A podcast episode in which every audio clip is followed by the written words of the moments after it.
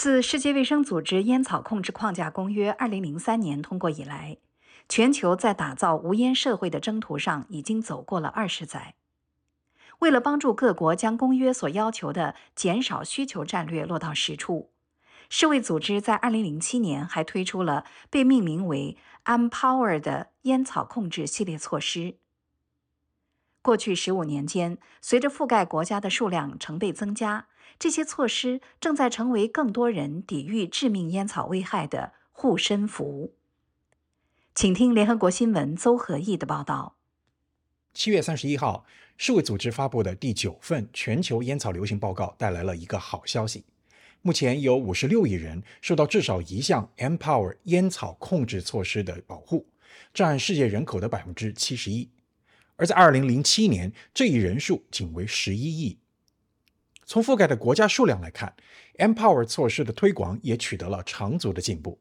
自二零零七年以来，实施至少一项措施的国家从四十四个增长了两倍多，达到一百五十一个；而实施至少两项措施的国家则增长了近九倍，从十一个增加到一百零一个。那么，到底什么是 Empower？实际上，这是六项能够最有效减少需求的烟草控制循证战略的统称。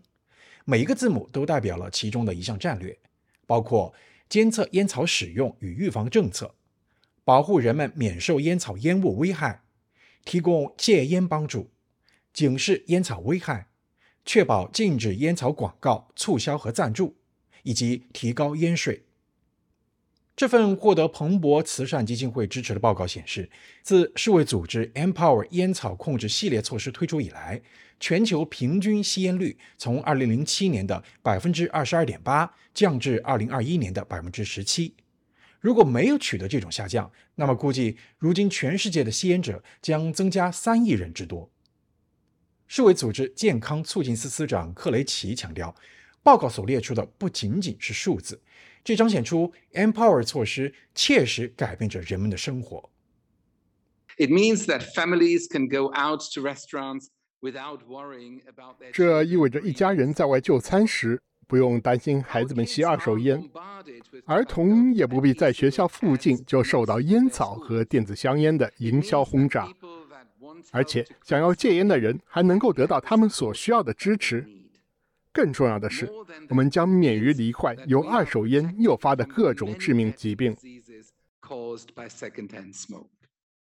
克雷奇同时指出，目前与烟草流行相关的疾病每年仍在全球造成八百七十万人死亡，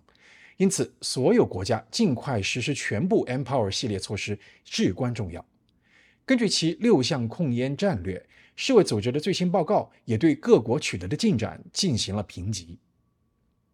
世卫组织总干事谭德赛特别指出，毛里求斯与荷兰分别成为非洲和欧盟首个在一揽子烟草控制政策中全面达到最高实施等级的国家。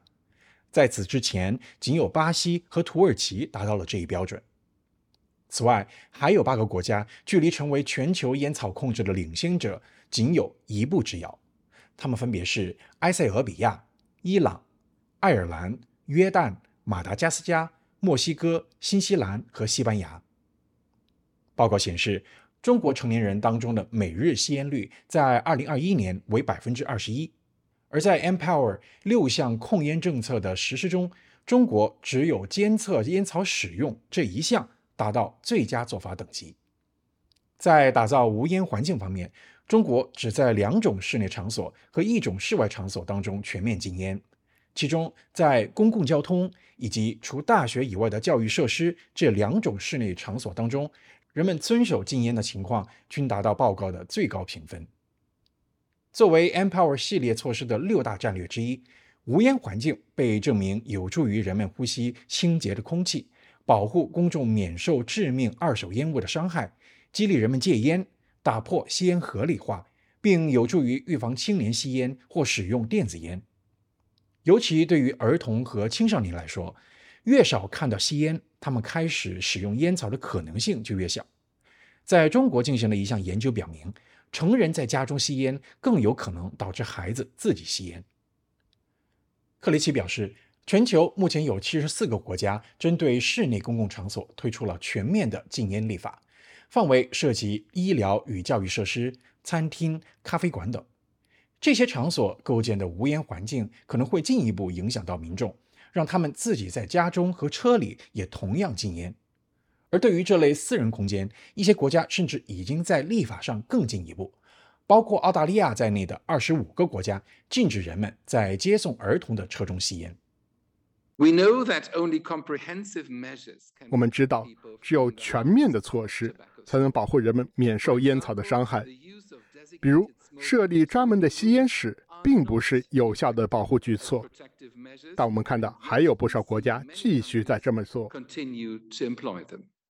世卫组织同样警告，暴露于二手烟雾的人有罹患心脏病、中风、呼吸道疾病、二型糖尿病和癌症的风险。每年全球约有一百三十万人因此死亡，而所有这些死亡都完全可以预防。值得注意的是，如果人们不知道或不相信吸二手烟对自己和他人的健康构成威胁，那么他们就不太可能支持并遵守禁烟令，或者有意限制自己和他人暴露于二手烟雾的机会。全球成人烟草调查二零一八年的数据就显示，在中国，只有百分之五十的人知道二手烟雾会导致心脏病发作。虽然与二手烟雾相关的健康负担只会由吸二手烟的人来承担，但其造成的经济负担却有着更广泛的影响，其中就包括过早死亡导致的生产力损失。一项研究表明，中国在二零一八年有将近百分之七十的人口暴露于二手烟雾。由此估算，二手烟雾在二零一五年到二零三零年之间给中国造成的经济负担可高达三千二百一十亿美元。世卫组织还在报告中指出，全球有四十四个国家仍未受到 Empower 系列措施中任何一项的保护，所涉及的人口达到二十三亿。此外，五十三个国家的卫生保健机构也未彻底禁烟，这对于世卫组织来说完全不可接受。克雷奇同时提醒。全球在烟草控制方面还有许多工作要做，而烟草行业仍在使用一整套策略，试图干涉国家的控烟政策。他尤其强调，要警惕烟草公司自新冠大流行爆发以来做出的新动向，以免被其洗白行为所蒙蔽。Tobacco industry recently um, is making attempts to actually buy um, medical um, enterprise. 烟草行业近来正着眼于购买医疗企业，寄希望于在全球卫生界对抗癌症及其他健康风险的讨论中占有一席之地。他们想要建立的话术仍然是吸烟并没有那么危险，或者有些声称要脱离烟草业务。有一家大公司就说，他们要在十五年内结束烟草生意，但事实上恰恰相反，他们只是想先让年轻一代爱上电子烟，对尼古丁上瘾，之后就又会转投烟草。